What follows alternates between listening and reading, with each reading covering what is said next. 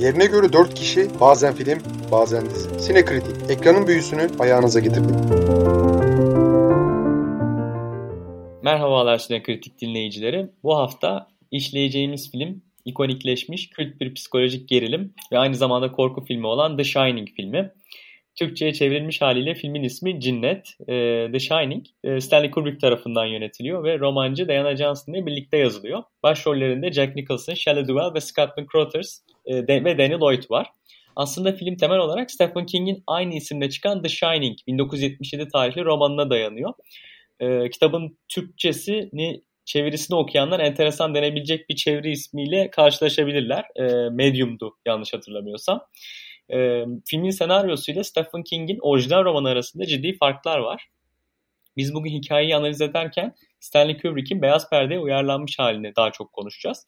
Roman ve filmin farklılıkların temelinde aslında iki ana unsur var. Birincisi Stanley Kubrick'in e, King'in The Shining'in orijinal romanını okurken etkilenmediği yerleri değiştirdiği söyleniyor.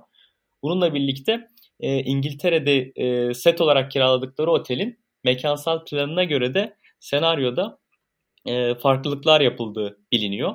E, mekanın e, uyumuna göre senaryo tekrardan e, onun üzerine de değiştirildiği söyleniyor. Filmin kısaca hikayesine gelirsek ana karakterimiz Jack Torrance yani Jack Nicholson e, çoğunlukla yaz sezonunda hizmet veren Overlook adlı bir otele otelin kapalı olduğu ve personel dahil kimsenin olmadığı sezona bekçi olarak e, işe alınmasıyla başlıyor.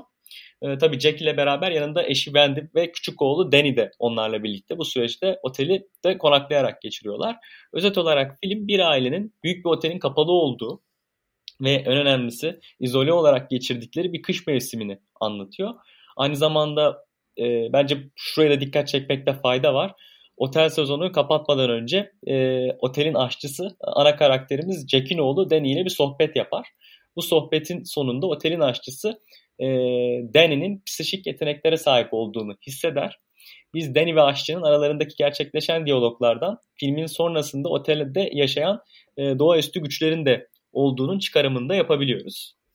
Yine başka bir sahnede de Jack'in otel müdürüyle yaptığı mülakat konuşması sırasında önceden bekçilik görevi üstlenen otele atanan kişinin ailesini baltayla öldürdüğünü öğreniyoruz. Yani Jack'ten önceki iş yürüten bekçinin Jack'in şimdi yapacağı işin bir önceki kişi ailesini öldürmüş. Filmi derinlemesine girmeden önce bu iki detayın açıklayıcılığı açısından söylemek istedim. Son olarak biraz e, bu The Shining filminin diğer gerilim ve korku filmlerinden aslında ayırıcı bir noktası var. E, benzer şekilde e, diğer filmlerdeki korku filmlerinden insanüstü ve fantezik hatta makyajla bile izleyiciyi korkutmayı amaçlamıyor. E, böyle sahneler e, çok yok filmde. Film kendi gerilimini ve eğer o söz yerindeyse e, tüyler ürpertici etkisini yarattığı belirsizlik ve anlaşmazlıklardan sağlıyor. Demin filmin özetini aktardım ama bu anlaşmazlığın ya da izleyicilerin farklı anlam yüklemesinden dolayı filmin çok farklı biçimlerde ve hatta komple teorileriyle açıklanış şekilleri var. Bugün aramızda olan yine İlhan'ın Daktilo 1984 internet sitesinde hatta e, çok detaylı bir dosyası var. E, bunu e, mutlaka okumanızı öneriyorum. Burada da aslında e, filmin içerisinde olan belirsizliklerden ve kolayca açıklanamayan sahnelerden dolayı e, izleyicilerin hayal güçlerini zorlamasına sebep olan filmin bir arka planı olduğunu görüyoruz. Bu hafta e, Sinekritik'te The Shining filmini bir uzman psikolog ile değerlendirmenin e, filmi derinlemesine anlaşılması açısından çok yerinde olacağını düşündük. Çünkü filme yönelik tartışmalarda ve senaryoda doğaüstülük ve gerçeklik arasında sürekli bir geçiş var. Filmde neyin doğaüstü, neyin karakterlerin ruhsal değişimlerine bağlı şekilde değiştiğini bilimsel çerçevede anlamaya çalışacağız. Bu nedenle bugün konuğumuz olarak uzman psikolog ve siyaset bilimci Fatih Bora Ekim var. Fatih Bora Hoca'ya sorularımızı yöneltirken film içerisindeki gerçeklikten kopmama ve bilimsel yanıtlar alabilmek adına filmde somut olarak karakterlerin görebildiğimiz davranışları üzerinden sorularımızı yönelteceğiz. Bir anlamda filmin tam anlamıyla psikolojik açıklamasını yapmak da zor. Onu da söylememiz lazım. Çünkü dediğim gibi film hayal ve gerçeklik arasında belirsiz bir alanda aslında gerçekleşiyor ve gidiyor. Film çıkışından 40 yıl sonra bile yapımcıları hatta bu işte bizi e, eleştirmenleri, sinema meraklılarını film hakkında sonuna ilişkin belirli bir konsensus sağlamamasının bir sebebi de bu. E, ben sözü fazla uzatmadan İlhan'a vermek istiyorum öncelikle. Sonrasında e, Fatih Hoca'ya hem sorularımız olacak hem de onun da yorumlarını dinleyeceğiz. E, İlhan'ın da en sevdiği film. Evet İlhan sendeyiz. Ya beni en azından bir süredir yazılarımı ve en azından tweetlerimi görenler biliyorlardı. Ben benim için en popüler, en sevdiğim janr, janr kesinlikle korku sinemasıdır. Çünkü insanın iç arayışlarını aslında neylere karşı zaafı olduğunu, kendisini nasıl engellediğini vesaire gibi bu konuları bulabileceği şeylerden birisi korku sinemasıdır aslında. Kubrick de aslında çok ilginç bir şekilde tercih yapıyor. İşte normal zaten hani ticari sinema kariyeri çok büyük gişelere imza atan filmler yok Kubrick'te. Bir tane ki zaten şimdiye kadar çektiği filmleri de tarz olarak hani savaş, tarihi, ne bileyim psikolojik gerilim bu gibi şeyleri yaptığımızda bir sürü çeşit var. Aslında tek bir tarzı da saplanıp kalmamış Kubrick. Arayışının sonucunda aslında senaryosu da Stephen King tarafından yazılmış olan, o sırada hazır bir şekilde yani kitabı satın aldıklarında, kitabın yayın haklarını satın aldıklarında o screenplay de geliyor beraberinde. Bakıyor, açıkçası araştırıyor ve tamamıyla kendi kafasındaki filme uygun olmadığını görüyor. Zaten hani senin de bahsettiğin o teknik uyuşmazlıklar vesaire onlar bir yana. Bir de onun kafasında çok daha farklı şeyler var. Çünkü normalde o filme dair işte temel değişikliklere baktığımızda ki blogdaki yazımda, kendi blogumdaki yazımda bunlara bayağı yer verdim. Çok e, önemli ayrımlar var. Karakterler çok farklı. Baş karakterlerin nasıl davrandıkları, doğalları, şeylere, karşılarındaki insanlara davranış şekilleri çok farklı. Otelin doğası çok farklı. Otelde yaşanan o yaşanmak üzere olan o trajedinin doğası çok farklı. Misal kitapta artık otelin bir doğaüstü bir e, tehdit içerdiğinden artık bir süre sonra emin oluyorsunuz ama e, Shining'de il, ilerlerken yani hani kafanızda hep bir şüphe, şüphe var. Aslında e, böyle bir yerde kapalı kalmakla alakalı bir cinnet konusu mu? E, yoksa gerçekten doğaüstü bir şeyler mi var? E, bunlar biraz e, açıkta kalan şeyler en azından film için düşünürsek. E, bu yüzden çok farklı ve Stephen King de büyük e, ömrünün e, önemli kısmında bu filmden bayağı nefret etmiş. E, bunu e, yani hani kendi eserine uyarlanmamış gibi sayıyor. Aslında hani filmi filme bakınca e, iskelet tamam okey e, Stephen King'in romanından ama e, çok fazla şeyler değiştirildiği için ya en azından Stephen King'in e, itirazını ve e, niye sevmediğini anlayabiliyorum tam olarak. Çünkü e, ortaya tamamıyla çok farklı bir şey çıkıyor. E, benim için güzel film e, çünkü e, gerçekten bir tablo gibi işlenmiş. Her şey neredeyse e, en ince detayına kadar mühendisliklerle yaratılmış. Atmosfer yaratma konusunda çok başarılı. Bence türünün en başarılı örneklerinden birisi. O yüzden çok takdir ediyorum. Biraz uzun gelebilir seyirci özellikle günümüzde ya 90'lardan itibaren gelen o hızlı bir şekilde e, jump scare'la izleyici yerine çivilemeye çalışan o ekol haricinde sabırlı bir şekilde atmosferi yaratıp karakterleri bunun içine yerleştirme çabası çok takdire şayan bence e. Bunu düşününce aslında film bayağı emek sarf ediyor en azından. Ve bir de şu anki halini düşünürsek özellikle ya şu an izleyen seyirciler çok korkunç bulmayacaktır büyük ihtimalle. Ee, ilk defa izleyecek olan birisi için en azından söylüyorum. Çünkü e, Shining'deki çoğu şey başka başka filmlerde kullanıldı. Bunu nasıl bir örnek vermem isterseniz şöyle diyebilirim. Yani hani Ege'deki herhangi bir köyde yakınlardaki bir amfiteyatrodan binalardan çeşitli taşların alınıp evlerde kullanılması gibi bir şey. O binalarda görünce o taşları size bir şey ifade etmiyor ama o antik tiyatro içinde çok görkemli, estetik harikası bir şeydi belki de. Ama geçen zaman içinde Shining'de ortaya atılan kavramlar, onun içindeki temalar, anlatım teknikleri vesaire defalarca kullanıldı veya parodisi yapıldı. Bu yüzden şu an misal insanlar Shining izlerken ya ben çok ben en azından birkaç kişiye denk geldim. İlk izlediğinde korkmayan çünkü dehşet bir kan yok sürekli bir tehdit hissettirmiyor. Seni yerine çivilemeye çalışmıyor. O yüzden klasik korku filmlerinin biraz da dışında. O, onu da çok takdir ediyorum ben özellikle bu, bu şeyleri düşününce, çabayı düşününce. Benim için usta oyunculuk, iyi bir atmosfer kurma zaten her zaman korku filmlerinin temel yapı taşlarından birisidir.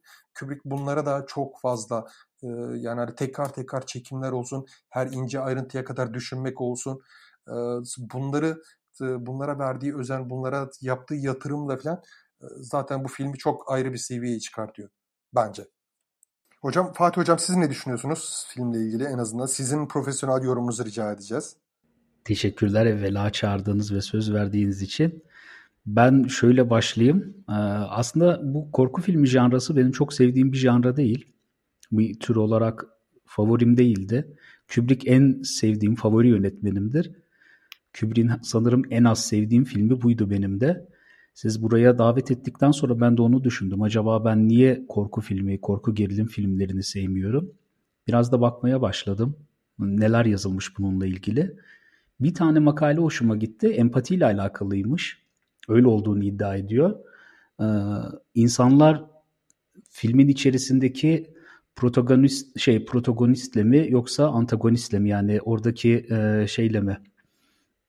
Hmm, saldırganla mı yoksa oradaki e, victim'la mı? Mazlum. Hmm, mağdurla evet. Yani mağdurla mı özdeşim kuruyor? Empatiyi oraya mı yöneltiyor? Yoksa e, şeye mi saldırgana mı özdeşim kuruyor diye diyor ki iddiası şu korku filmleriyle e, arası iyi olmayanlar genelde filmin içerisindeki mağdurlarla özdeşim kuran kişiler. Düşündüm sanırım öyle bir durum var. Çünkü seyrederken filmi o gerilimi yaşıyorum. Muhtemelen zihnim sürekli gidip oradaki mağdurla özdeşim kuruyor. Oradaki saldırgan yerine ve o saldırganın davranışı rahatsız ediyor sürekli beni. Muhtemelen ben bundan dolayı uzak duruyordum. Filmi tekrar seyrettim. İşte bu iki çevirisi başta söylediğiniz e, kitapla film arasındaki uyumsuzluk ismin çevirisi Shining sanırım işte parlak manasında şey ama yani yetenekli özel kabiliyetleri olan manasında. Kitapta medium diye çevirmeleri çünkü kitabın merkezinde çocuk var bildiğim kadarıyla. Kitabı çok yıllar önce sanırım başlayıp yarım bırakmıştım. Ama bütün yorumlarda onu söylüyor. Kitabın merkezindeki ana karakter çocukken filmin ana karakteri Jack Nicholson'ın karakteri Jack. O yüzden o, onun cinnetine odaklanmış durumda film. Ama kitap daha ziyade çocuğun gözünden meseleyi anlatmaya çalışıyor. Biri biraz daha gerçeküstü, diğeri gerçeküstüyle bilimsellik arasında sıkışmış. Tam psikolojik bir film de diyemedim ben. Çünkü anlatmaya karak çalıştığı psikolojik problem de tam oturmuyor. Ama ikisi arasında böyle garip bir gerilim yaratıyor. Fatih Hocam bir şey sorabilir miyim? Şimdi e, biraz günümüzde de aslında bağlantı kurarsak e, filmde dediğiniz gibi Jack merkezde. Jack, Nick, Jack, Jack Torrance yani Jack Nicholson. E, ana karakterimizi biraz aslında düşünürsek hani aslında filmin başlarından itibaren psikolojisi hal ve hareketlerinden yani anlaşılacağı üzere çok sağlam görünmüyor. Devamında adım adım biz e, Jack'in zaten hani bütün film boyunca aklını yitirmesine tanıklık ediyoruz. Şimdi e, karakterlerin Overlook Oteli'nde ciddi bir izolasyon altında olduklarını biz gördük. Bunu destekleyecek biçimde zaten e, Jack'e de mülakat sırasında muazzam bir izolasyon duygusunun yaşayacağını falan söylüyorlar. Bugün de biz de aslında hani insanlık olarak pandeminin yayılmasını önlemek amacıyla bu devletler tarafından e, sosyal ilişkileri e, kısıtlayıcı mesafe evde kal gibi uygulamalar var. E, ve bu yeni bir normale dönüştü artık. E, tabii bu yeni normalin doğal olarak sosyal sonuçları da oluyor. Yani örneğin mesela geçen sene e, Türkiye'de evlilikler %300 falan e, boşanma oranı artmış. Gelecek kaygısı gençlerde artıyor. Mesela TÜBİTAK'ın bir araştırması vardı. Orada e, çocuklardaki öfke durumunun arttığı ortaya çıkmış. Şimdi kısacası pandeminin zorunlu kurallarının topluma ve bireylere biz günümüzde çeşitli psikolojik etkilerini görüyoruz çok net. Filmde de e, bir aile 5 ay boyunca e, bir otelde kendi başlarına tamamen izole biçimde e, yaşıyorlardı.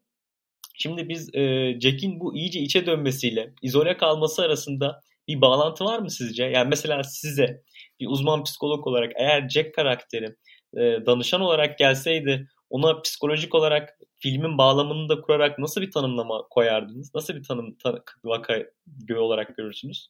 Şöyle söyleyeyim. Jack bana gelmiş olsaydı biraz ne zaman geldiğine bağlı. O cinnetteki işte cinnet geçirdikten sonraki hali gelse o ona direkt ben bakmazdım. Onu yanda psikiyatra gönderirdim. Çünkü orada filmin anlatmaya çalıştığı paranoid şizofreniye bağlı bir durumda, durumdan bahsetmeye çalışıyor. Ama garip kısmı şu o kadar paranoid şizofreni örüntüsünü de göstermiyor. O, onunla ilgili bir bilgimiz yok ama içten içe biliyoruz. Bu bir paranoid şizofreni gibi anlatılıyor. Paranoid şizofreni bir bu kadar hızlı gelişmez. Bu böyle bir anda ortaya çıkacak bir durum olmazdı. İzolasyonla bu ortaya çıkar mı? İzolasyon belki süreci biraz hızlandırabilir ama dediğim gibi bir bu kadar hızlı olmaz ve onunla bu kadar bağlantı kuramayız. Jack'te başka bir şey daha var. Jack'in hikayesinde ben altında hep e, narsistik patolojiyi gördüm film boyunca. E, şöyle söyleyeyim, narsistik kişilik bozukluğu var Jack'te. Jack'te bir değersizlik duygusu var, onu sürekli belli ediyor. İdealizasyon, devalüasyon var. Bütün hareketlerinde mesela o karısına çocuğuna öfkesinin çıkışında da o idealizasyon devalüasyonu görüyorsunuz. Yani kendini idealize ediyor. Kendi içerisindeki değersizlik duygusunu da e, çocuğuna ve karısına yöneltiyor. Hayatta da başarısız bir adam. Daha evvel gelmiş olsaydı muhtemelen onunla narsisistik kişilik bozukluğu üzerine çalışmaya uğraşırdım ama çok başarılı olacağımı da zannetmiyorum. Dropout rate'i yani terapiyi bırakma olasılığı en yüksek olan tiplerden birisi. Beklenti çok yüksek. Ee, işte o beklentiyi karşılayamadığı zaman da buradan öfke çıkabilir. Bu günlük hayatta işte pandemi döneminde eve tıka, tıkılmamızla ilgili kısmında söylersek hani günlük hayatın içerisinde ister patolojimiz olsun veya patolojiden biraz daha e, gri alana gelirsek personality traitlerimizin, kişilik örgütlenmelerimizin, kişilik eğilimlerimizin oluşturduğu arızalar var. Hiçbirimiz mükemmel insan değiliz. Onları doyurabileceğimiz günlük hayatın içerisinde yerler var. Yani iş yerinde bir şeyler başarıyoruz, o başarı duygumuz doyuyor. E, veya işte içeride sevgi ihtiyacımız varsa gidip e, işimizin içerisinde, günlük hayatımızın içerisinde farklı arkadaşlarımızla görüşüp bunları doyuruyoruz. Günlük hayat bizim bu dürtülerimizi, duygularımızı doyurabileceğimiz alanları yaratmamıza müsaade ediyor. Ama bir izolasyon koşuluyla baş başa kaldığımız zaman bunları ya izole olduğumuz ailemizden, karımızdan beklersek, kocamızdan beklersek karşılayamadığı için öfke çıkmaya başlar. Çünkü öfkenin altında temelde ben bunu hak etmiyordum. Haksızlığa uğrama duygusu vardır özünde. Haksızlığa uğradığını, bunu hak etmediğini düşünmeye başladıkça o öfke dışarıya çıkabilir. Bizim tabii bu kadar saldırgan olmamamızın bir sebebi de sosyal medya oldu. Biz pandemide çok şükür Allah'a şükürler olsun internet vardı. Çok tukaka edilir ama ben aynı fikirde değilim. Sosyal medyada çıkarsın biraz trollük yaparsın sağa sola bağırır çağırırsın. O sırada işte evin içerisindeki bir kavgayı önlemiş olursun. Çünkü öfkeni sosyal medyada belki birini linç ederek atmış oluyorsun veya gidip orada birileriyle ilgili bir yorumlar yaparak yapabiliyorsun. İşte bir yerde girip mesela bu sosyal medya flörtleşmeleri vesaireler çok oldu. Çünkü günlük hayatta karşılayamadıkları duyguları oradan karşılayabildiler. Hatta ilk eyleme vurmalardan bakarsak sosyal medyanın dışında bir de şey olmuştu. Onu da düşünmüştüm. Ee, yemekle ilgili çok uğraştık. Hani haz noktalarımız ilk kesildiğinde de hatırlarsanız pandeminin ilk döneminde herkes bir evinde ekmek yapmaya bir anda aşçılık meselesine yöneldi. Çünkü haz arayacak un yerler... insanlar ya. Un, un. Evet. Evde erişte açmalar mı dersin? Koca koca adamlar içli köfte mi doldurmaya başlamadı? Neler neler olmadı? Ben makarna yapacağım. Vallahi bak çok ciddiyim. Bir gün yapacağım. yani hepimiz buraya yöneldik. Biz Jack gibi olmadık. Jack'in altyapısı vardı bununla alakalı. Bu altyapısı da pandemide yani pandemi diyorum o izolasyon halinde kısmen ortaya çıktı. Ama tabii ki bu iş öyle olmaz filmdeki gibi. Film işte şeyin arasında sıkışıyor. Fantastik ögelerle gerçek psikoloji arasında sıkışıyor. Jack Nicholson'ın bir filminde daha var bu. O One Flew Over a Cuckoo's Nest'te. Orada da bir hata yapıyor aslında. Psikolojik hatalar var orada. Jack Nicholson da demek ki ondan sevmiyormuşum. Fazla büyük oynuyor bir de. Ee, şeyi var. yanlış bilgi veriyor. Mesela o One Flew Over a Cuckoo's Nest'te işte şeyi söyler. Elektroşoku çok kötü bir şeymiş gibi gösterir. Bunda da şizofreni ile ilgili bir yanlış bilgi var. Şizofrenilerin cinayet oranı normal insanlardan yüksek değildir. Şizofrenler o kadar tehlikeli insanlar değildir. İçine çöker, depresyon hali olması beklenir. Buradaki saldırgan olma versiyonu paranoid şizofrenidir. O da bu kadar hızlı gelişmez, belirtileri olur ve e, bir şekilde biraz daha kontrol edilebilir. Yani eline balta alıp insanları doğramaya kalkmaz hemen.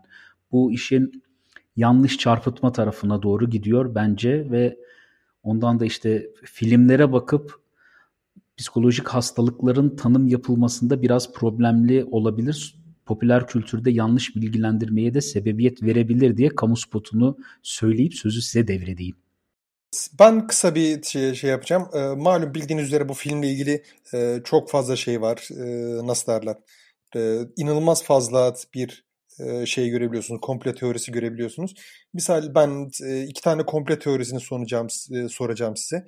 Ya çünkü ay, hayat e, gitme ile ilgili teorisi var, Illuminati ile ilgili teorisi var, e, Kızılderili soykırımı ile ilgili bir teori var ki e, yanlış bilmiyorsam Kubrick'in doğruladığı tek şey bu. Evet doğru Kızılderili soykırımı ile ilgili e, gönderim yapıyorum ben, gönderme yapıyorum. Yani filmin şeylerinden birisi. E, iki tane şey özellikle ilgimi çekiyor benim. Sizin şey cevabınızı çok merak ediyorum. Birincisi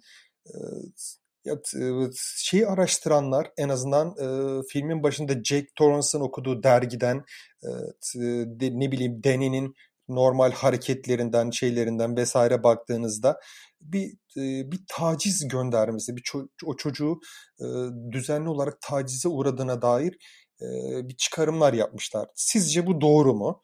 İkincisi bir de şey filmde ya anlatması çok uzun. Ben blog yazımda şey yaparken bile anlamadım çünkü mesleki şey tam olarak sahip değilim. çeşitli anlatımları özellikle Jung'un Red Book'una gönderme bulup kolektif bilinç dışına dışına bağlayan göndermeler bulmuşlar. Ben açıkçası hani biraz zorlama buluyorum ikisini ama özellikle sizin profesyonel görüşünüzü de, de taze izlemiş olmanızın şeyiyle düşünürsek acaba hani bunlara yaklaşımınız yaklaşımınız nedir sizin? Yani çocuğun deninin tacize uğradığı, bu cinsel taciz olmak zorunda değil ama tacize uğradığını zaten söylüyor. Babası şiddet gösteriyor deniye. Hayır, Deninin önceden davranış... otele taşınmadan, olaylar olmadan önce. Tabii tabii olaylar olmadan önce de şey var ya omuzu çıkmıştı. Ondan sonra zaten bir ikincil karakter alter ego geliştiriyor. Neydi? Tony'ydi o çocuğun adı da. Başka biri konuşuyor. Tony, evet doğru. Yani bir alter egosu var. Bu cinsel taciz var mı onu bilmiyoruz. Yani hani misal özellikle şu filmin climax'e ulaşmak üzere olduğu alanda misal şey var. Şu Wendy yukarı çıkarken bir odada bir ayıyla bir tane smokinli bir adamın bir yatağın üzerinde uzandığını falan görüyor. Misal çocuğun halleri, davranışları eski uzanan bir cinsel tacizi işaret ediyor falan diyor ama ya siz izlemenizde böyle bir ibareye denk gelmediniz galiba. Ha yok o, onu öyle yorumlayabiliriz. Belki onun niyeti de olabilir.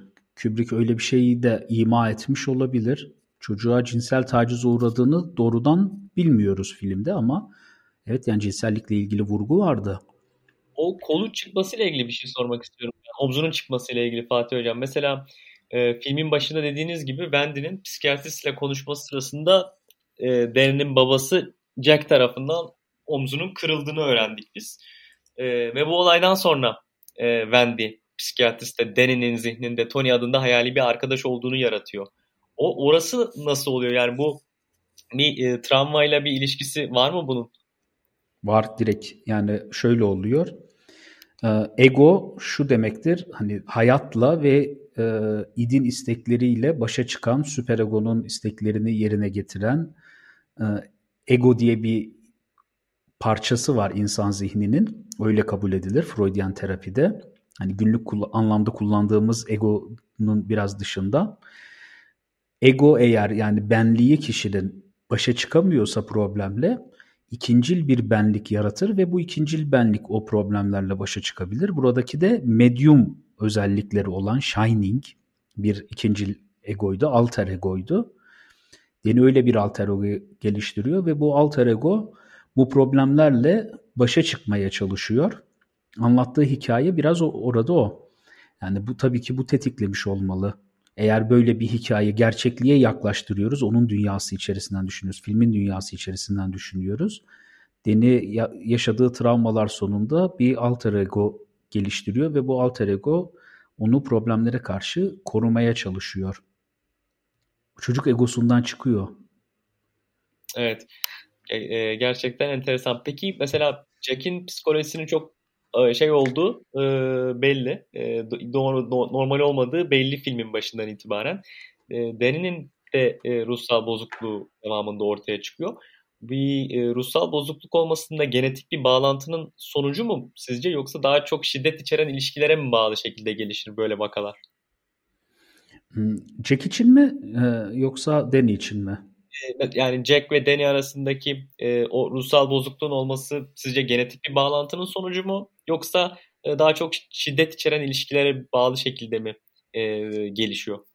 Danny'ninki Danny'ninki muhtemelen daha şiddete bağlı. Uğradığı şiddete, maruz kaldığı şiddete cevap verememesinden dolayı. Çünkü onu koruması gereken anne de korumuyor. Anne inkar durumunda. Bu evet. istemeden oldu diyor. Yani çocuğu koruyan hiç kimse yok ortada.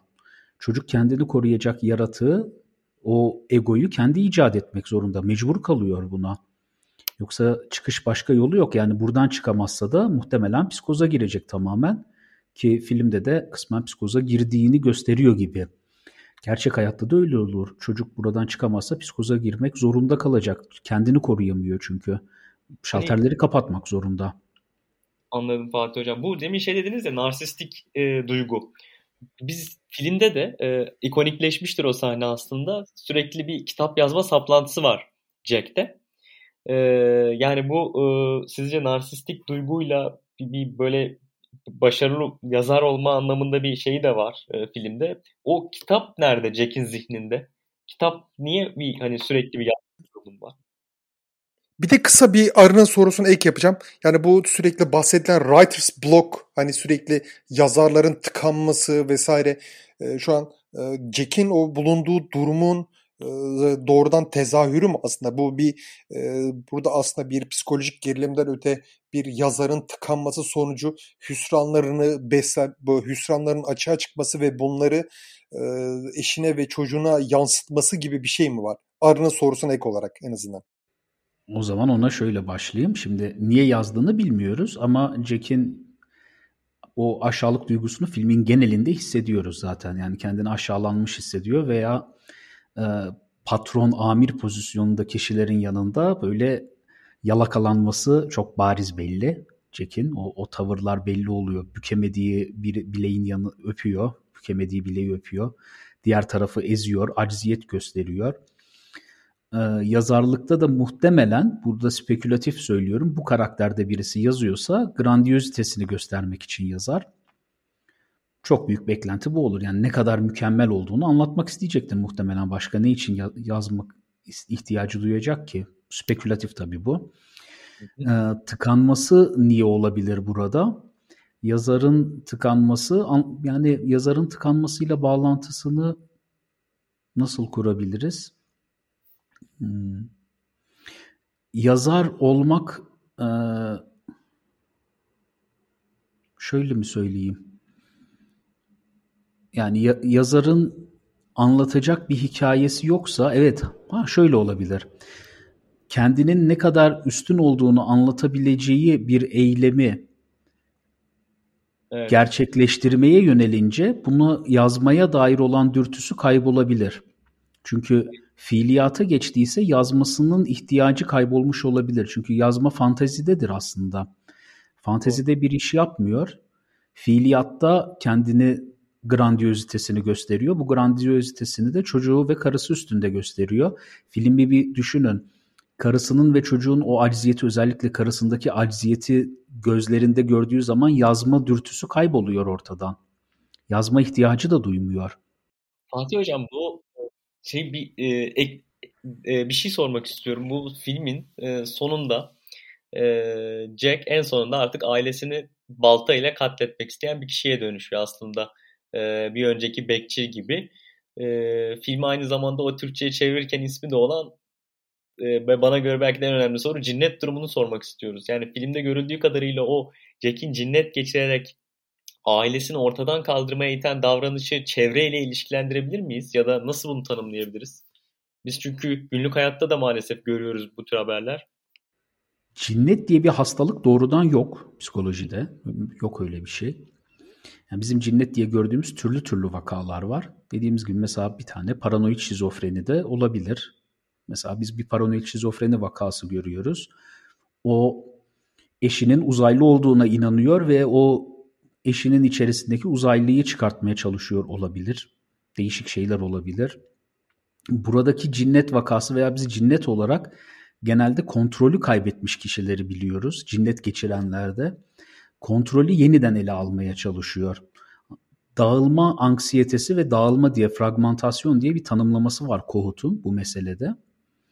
İnsanın içerisinde tüm dünyaya hükmeden omnipotent, tüm güçlü olduğuna dair küçük bir çekirdek vardır. Bizim içimizde biz kendimizin Tanrı olduğuna dair bir inanışımız var aslında. Her insanın içerisinde bunun olduğunu iddia eder Heinz Kohut. Ve korkumuz bir yerde bunun dış gerçeklikle örtüşemeyip bir yerde ortaya çıkabilmesi. İçten içe de bunun anksiyetesini yaşarız diye tarif eder. Jack bu omnipotent duyguyu yukarıda hissediyor. Anladığım kadarıyla öyle yorumlarım. O omnipotent arzusunu yukarıda hissediyor ve ondan çok uzak. Makas çok açık Jack'te. Jack hiçbir şekilde ulaşamıyor. İktidarı çok iktidarsız bir adam. Ve o iktidarsızlığını gösterebilmesi için karşısındakileri korku ve acziyet içerisinde bırakıyor. Aslında orada kaçtığı korku ve acziyet kendi korku ve acziyeti. Şöyle düşünün. Kendini çok aciz hisseden bir insan karşısındakileri aciz olarak aciz pozisyona düşürerek kendi acziyetinden uzaklaşıyor. Sanırım o baltayla doğrama arzusu da tamamen omnipotent kontrolün arzusu olabilir. Ee, Tanrı olma isteği. Çünkü can verip can alma isteği bir yerde. Kimin e, yaşayıp yaşayamayacağına karar verme arzusu. Ya karşınıza biri çıkıyor ve sizin için o kadar önemsiz ki vuruyorsunuz ve öldürüyorsunuz. Bu sizin önemsiz birisi olduğunuz gerçeğini unutmanızı sağlar, bastırmanızı sağlar ve bir anda kendinizi önemli birisi olarak hissedebilirsiniz. Jack'te sanırım asıl anlatılmak istenen bu değil ama senaryonun doğasında yazanların bilinçaltından bence çıkan bu oluyor. İki yazardan da, senaristten de, e, Stephen King'den de yani onlar oturup paranoid şizofreniyi anlatmaya çalışıyorlar ama ortada paranoid şizofreniye dair yeterli done yok ortaya çıkan narsistik birinin dünyayı kontrol etme arzusu ve bunu yapamayan bir senaristin veya yazarın bunu senaryosunu yazarak doyurma isteğiymiş gibi geliyor bana. Çok mu spekülatif oldu? E biraz öyle ya, oldu. E, ne ben kısa bir araya gireceğim hocam. Ee, misal şeylerde birisi özellikle Jack'in delizyonlarının e, artık iyice bir e, ortaya çıkmasına itibaren en çok dikkatimi çeken şeyler çıkan kişiler e, Jack'e bir üst bir amir gibi davranıyorlar. Mesela ona yaltaklanıyorlar. Siz dediniz yani filmin başında e, Jack özellikle e, bu gibi konularda güç ve iktidar sahibi insanları yaltaklanıyor vesaire diye. Misal o Jack çığırından çıkmak üzereyken ortaya çıkan insanlar hep ona güçlü ve amirmiş gibi yaklaşıyorlar özellikle. E, misal bu dediğinizi destekleyen bir şey olabilir. Misal e, kimin yaşayıp kimin ölmesine karar verme gücü kadar aynı zamanda hani yazarlık yaratma iddiasında da bulunmak bu da bir nevi egonun bir tezahürü olarak görünebilir. Ben tamamıyla herhangi bir profesyonel eğitim olmadan e, şu an gelişine sallıyorum filmi okuduğum kadarıyla tabii ki. Yo doğru söylüyorsunuz. Tam tam öyle zaten çok özel ol, olduğunu, çok özel olduğunu hissetmeye çalışıyor. Onu film veriyor zaten. Jack hayallerinde çok özel birisi. Hayallerinde çok şatafatlı bir dünyada yaşıyor. Gerçekte ise işte kapatılmış bir otelin kış bekçisi. Bu onu çok rahatsız ediyor. Bu çok belli filmde. Ama filmde gerçekten genel olarak yani İlhan'dan bahsettiği bu atmosfer yaratma işi e, bu psikolojik e, ruhsal değişimlerle olağanüstülük arasında e, bence çok e, güzel yaratılmış. Ben açıkçası filmi gerçekten çok beğendim. E, yani aslında bu e, filmde de hani diğer gerilim filmlerinden farklı şekilde baktığımızda hani ilk başta dedik ya çok fazla e, makyaj veya çok fazla e, şey kullanılmıyor e, yapay e, unsur. Yani iki ana teknik çok ön plana çıkıyor biraz teknik açıdan da ele alırsak. Bir tanesi aslında müzikler. Dikkat etmişsinizdir. E, hatta ne düşünüyorsunuz bununla ilgili merak da ediyorum. E, ikincisi de e, bir teknik var e, bu filmde. İlk defa bu süpernatürel ve mistik atmosferi sağlamaya çalıştıkları. E, bu teknik bize aslında film boyunca e, belki dikkat etmişsinizdir otelin gözünden aileyi seyretmemize veya sanki otelde onları izliyormuş gibi hissetmemizi de sağlıyor. Filmde dönemin yeni bir icadı var. E, Steadicam diye kullanılan. Bu Steadicam aslında şey hani e, filmlerde arka planda çekilenlerde görürsünüz hani insanların elinde kameralar vardır. E, böyle e, şeyli hareketli sahneleri çekerler. E, kullanılan kişinin ağırlıkları ile özel şekilde dengelenen bir çeşit alet giysisi de var. E, bu filmde bunu da kullanıyorlar. E, bu alet tabi e, kamera aracının veya kameranın boyunu uzatmak için kullanılan vincin falan erişemediği konumlardan Kubrick'e çekim yapma imkanını sağlıyor. Özellikle aksiyon filmlerinde artık çok kullanıyorlar. E, Steadicam'in de e, o filmlerde aslında kullanması o dönem çok yaygın değilmiş. Hatta Hollywood'da yok denebilecek kadar azmış. E, bu aletin e, mucidi Garrett Brown filmin yapım aşamasında e, bayağı ro- büyük rol oynuyor. E, hatta e, Steadicam sabit olmadığından yani sürekli e, birisinin elinde olduğundan e, bu labirent sahnesinde mesela e, sürekli arkasından koşuyorlar. Ee, yine şeyde e, Danny'nin bisiklet sürdüğü sahnelerde otelde izleyenler bilir. Yine arkasından koşuyorlar. Bir süre sonra zaten e, bir bisikletin üzerine aleti monte ediyorlar. E, bisikletle e, do, şey yapmaya başlıyorlar, çekimleri yapmaya başlıyorlar. E, bu Kubrick e, bu Steadicam'in reklamını falan görünce şey diyor. Bu alet diyor sinema dünyasında senaryolarda devrim yapacak bir şekilde, devrim yapacak bir alet diyor kesinlikle. Filmde de sürekli o, o arkadan çekilen e, sanki e, bir şekilde e, onları e, bir insan gözünden izlermiş e, ve o mistik arayı e, yaratan aslında e, bu teknik olduğunu e, söylemek istedim. E, bu açıdan hani bir farklılığı da e, var. E, yine e, buna ek olarak müziklerin tonu da e, gidişat üzerinden biz hep bir şeylerin iyiye gitmediğini anlıyoruz. E, hani belki İlhan'ın dediği gibi hani günümüzde çok böyle e, korkutucu gelmeyebilir ama o dönem için e, hem müzik hem e, kamera teknikleriyle o gerilim havasının yaratılması e, bence e, ciddi bir e, şey e, katkı olmuş diye düşünüyorum. Ben özellikle filmle ilgili söyleyebileceğim şeyler e, yani hani film çünkü yaklaşık 40. yaşında o kadar çok e, şey hakkında teori üretildi, o kadar çok cıcına çıkarıldı ki artık hangi e, ne söylesek sanki bir şey eksik kalacakmış gibi hissediyorum. E, ne olursa olsun.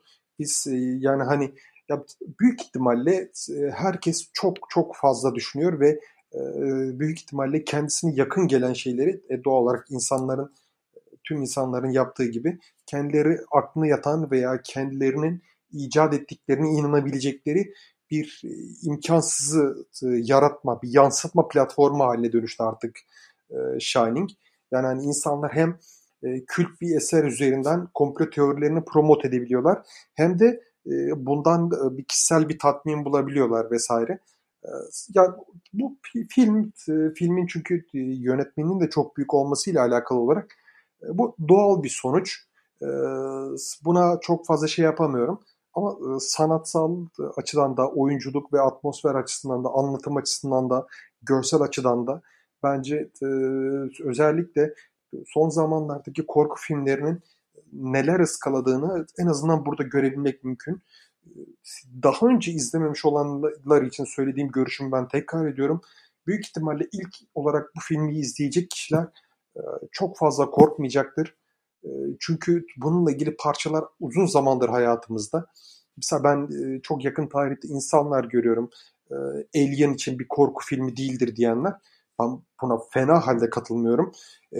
Alien başından sonuna kadar gerçek bir korku filmidir ama o kadar çok popüler kültürün içine yedirildi ki artık hani belli bir süre sonra korkusal niteliklerini en azından ilk defa karşılaşan bir insan için veya çok fazla maruz kalan bir insan için o niteliklerini kaybetti. Hocam, Sıfat Hocam ben filmle ilgili sizin eklemek istediğiniz bir şeyler var mı acaba? Son söyleyeceğiniz bir şeyler var mı? Ben onları merak ediyorum özellikle. Benim de ekleyeceklerim bunlardı.